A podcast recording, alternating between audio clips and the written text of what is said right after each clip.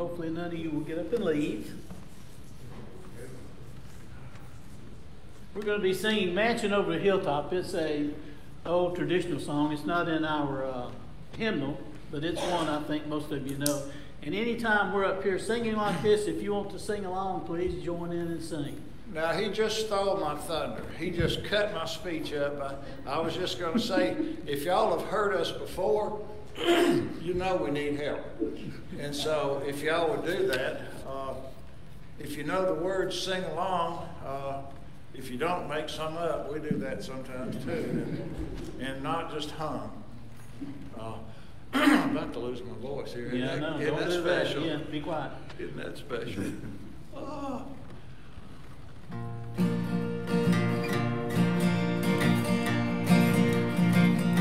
I'm satisfied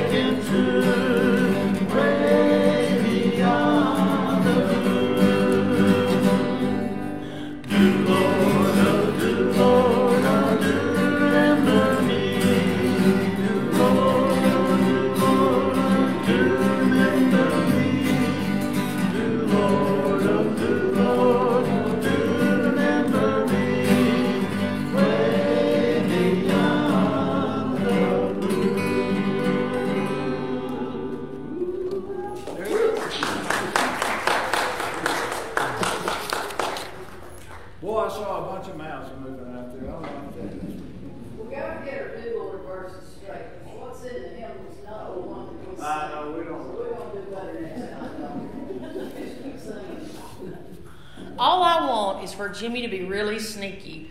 So when you're dancing, he just flips it real quick to that one. That's all I want, just one Sunday, because y'all. She's jamming back there, and I just wish one time he just his finger just slipped and go, "Oops, switch cameras." Uh, this morning's scripture is in 1 Peter 2. And we're starting in verse 19. And it says, For this is a gracious thing when, mindful of God, one endures sorrow while suffering unjustly. For what credit is it if, when you sin and are beaten for it, you endure?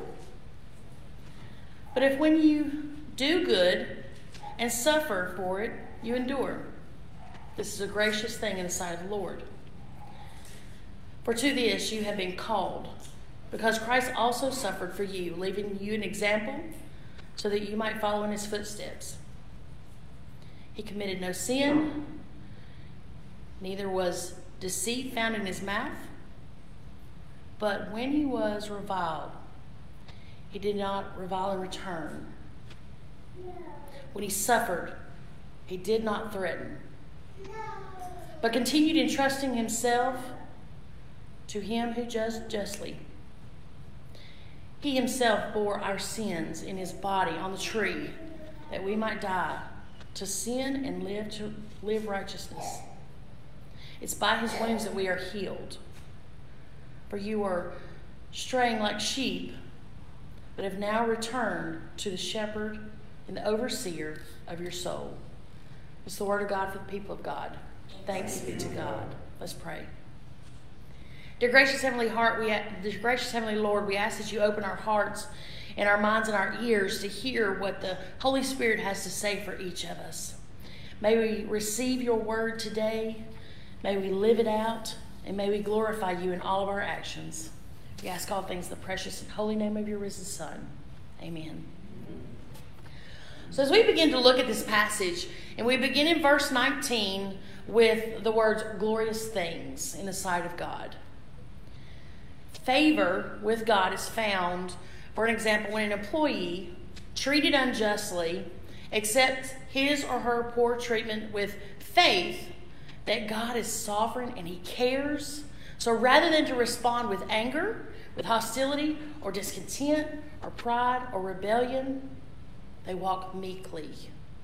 We're not going to go over Matthew 5:11, but if you look at Matthew chapter 5, of course that's the beatitudes, it tells you so much of how we should walk, how we should act in this life.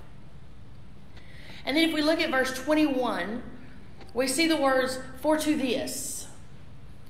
We are to patiently endure. That's what we are called to do. And the call, if you look at this from a New Testament epistle, it's the call to salvation. Peter's point here is that a person is called to salvation, so they will endure that unfair treatment because we know this is temporary. But commendable behavior on the part of the believer in the midst of all your trials, all your suffering, no matter what, it actually shows your strengthening, your perfecting as a believer here on earth. Because it's the believer's increased eternal capacity of God that will glorify Him now, because what we do now, we will one day do in His presence. But then we have to look at a reference of leaving you an example. The word example here literally means written under. It was the writing, like you put a piece of paper under another one and you trace a pattern. Christ is the pattern for believers.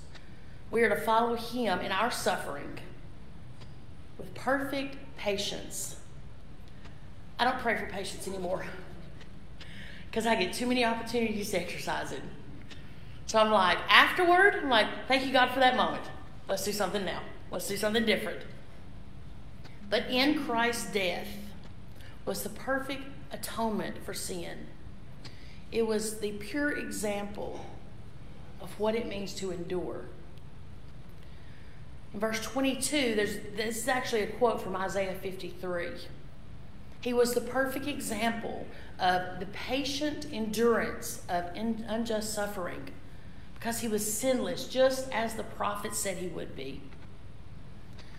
Remember, the prophets were very, very monumental to all the Jewish people because it was the presence of God that spoke to them.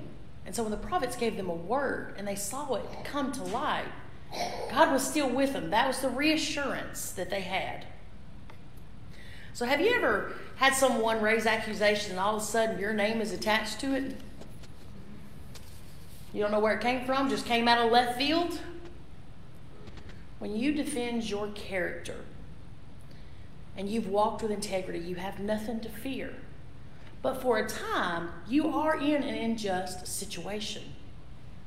How you act is your example to others. How you act, how I act, is our direct reflection on God also. So in verse 23, we see the word reviled. To revile means to pile up, pile up abuse, the language, just being totally against someone. You keep heaping stuff on them that every time they think they've reached the top and they're, and they're pushing through it, you just keep heaping more on it. Through the verbal abuse, Christ never retaliated. There was not a vicious word, there was not a threat. I don't know about you, but I've been in situations where I'm like, if you only knew the truth. And in that moment, I had such peace. There was no reason for me to say anything because I knew the truth. I knew the fullness of the situation. And sometimes in situations, people are just li- looking to draw us in because they don't realize they're being a tool of the enemy. They just want to draw us into the chaos. So we have to find peace in knowing the truth of who we are because of whose we are.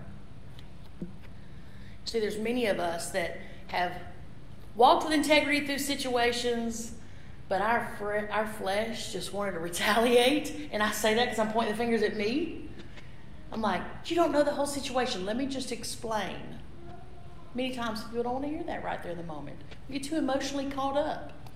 Sadly, I think that's a lot of what's going on with the church. We're too emotionally caught up.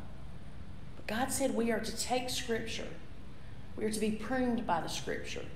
We're to take our life and look in the mirror of truth that is Scripture and make sure that what our truth is matches the actual truth of Scripture, not what the world tells us the truth is.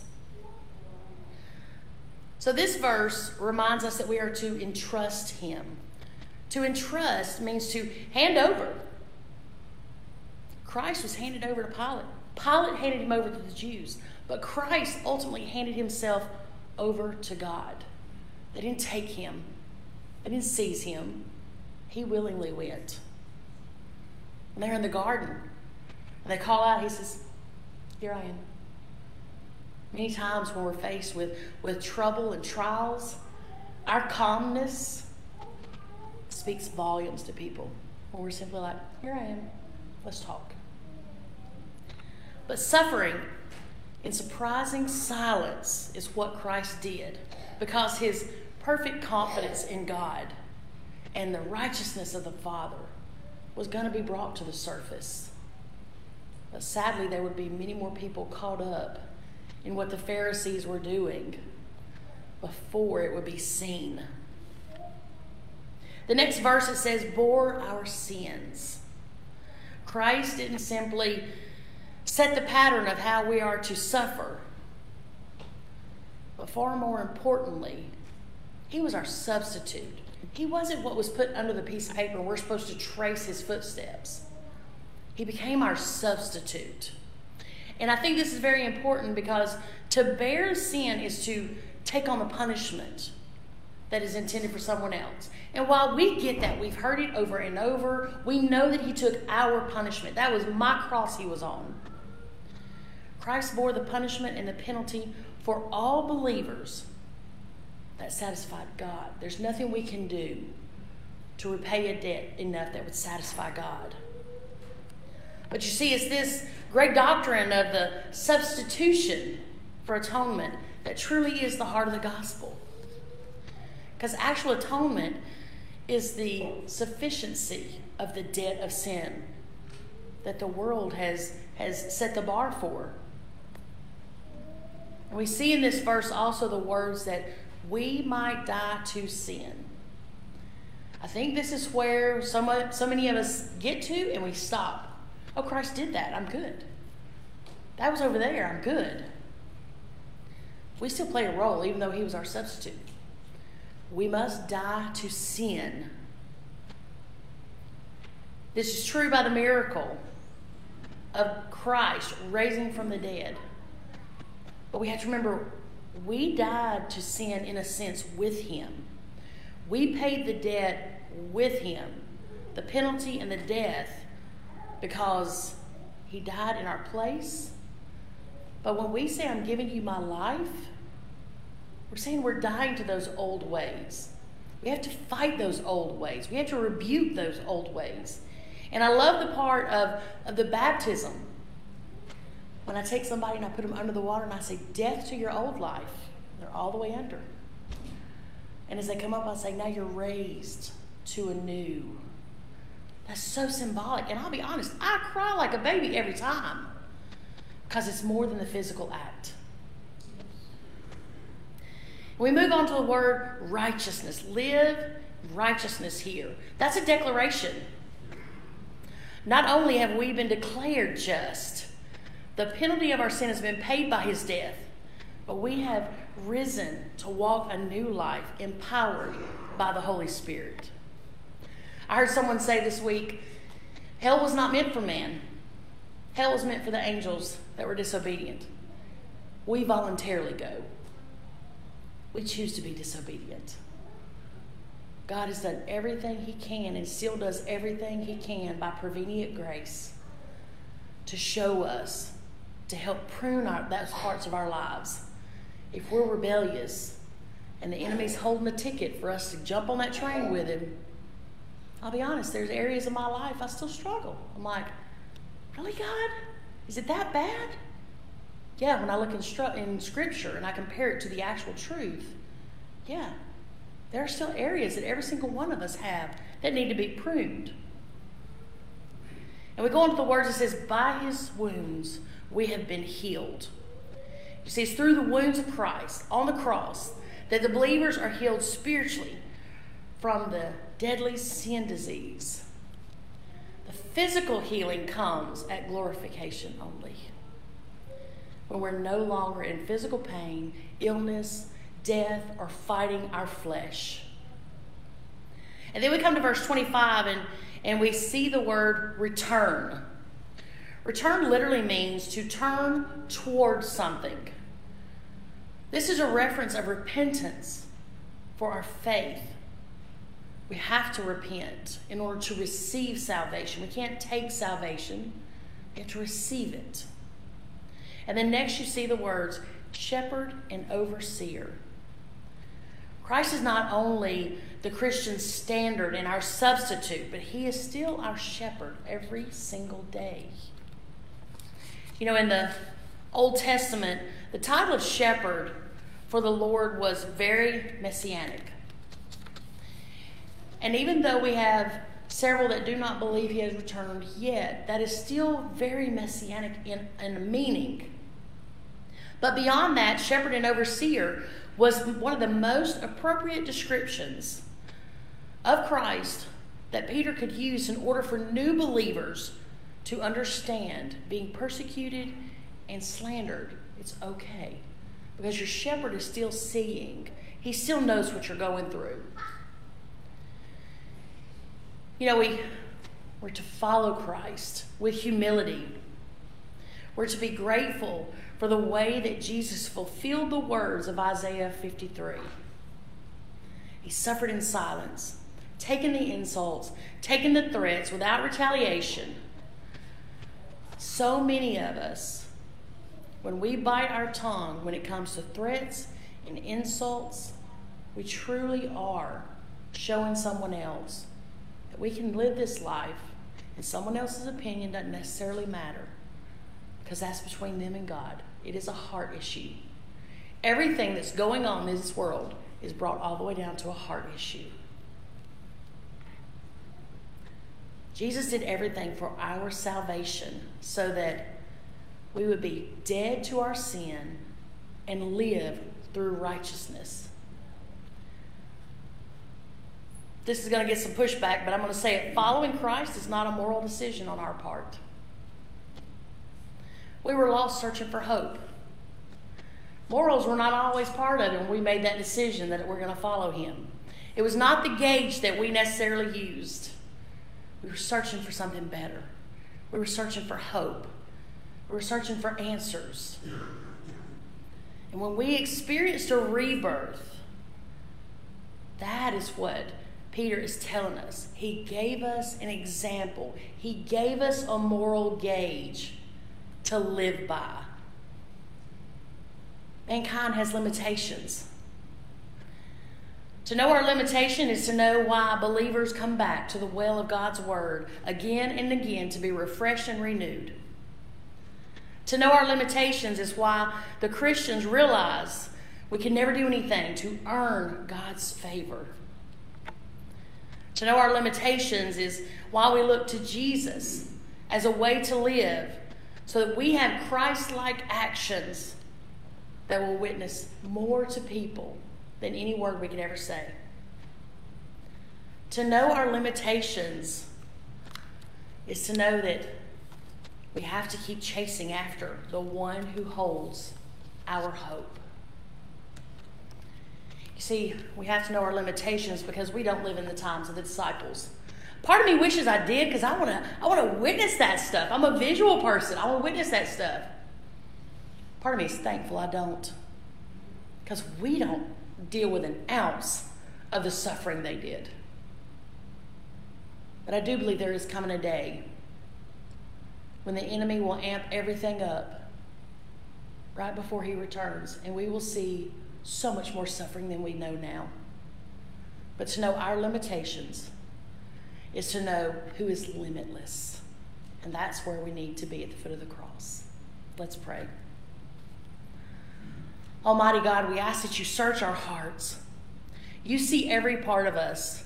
God, if there is anything in any corner of our life that we do not realize needs to be pruned, let there be no secret hidden place of ourselves to ourselves. God, we ask that you bring it to the surface and reveal it.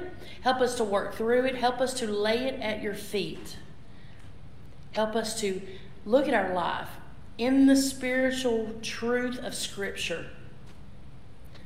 God, we ask that your Holy Spirit cleanse our hearts so that we can love perfectly just as you love us. God, we strive every day, and we know we will never reach perfection until the day you call us home and completely heal us from this sinful world. But God, we pray that our lives will be worthy of glorifying your holy name. We ask all things in the precious and holy name of your risen Son. Amen.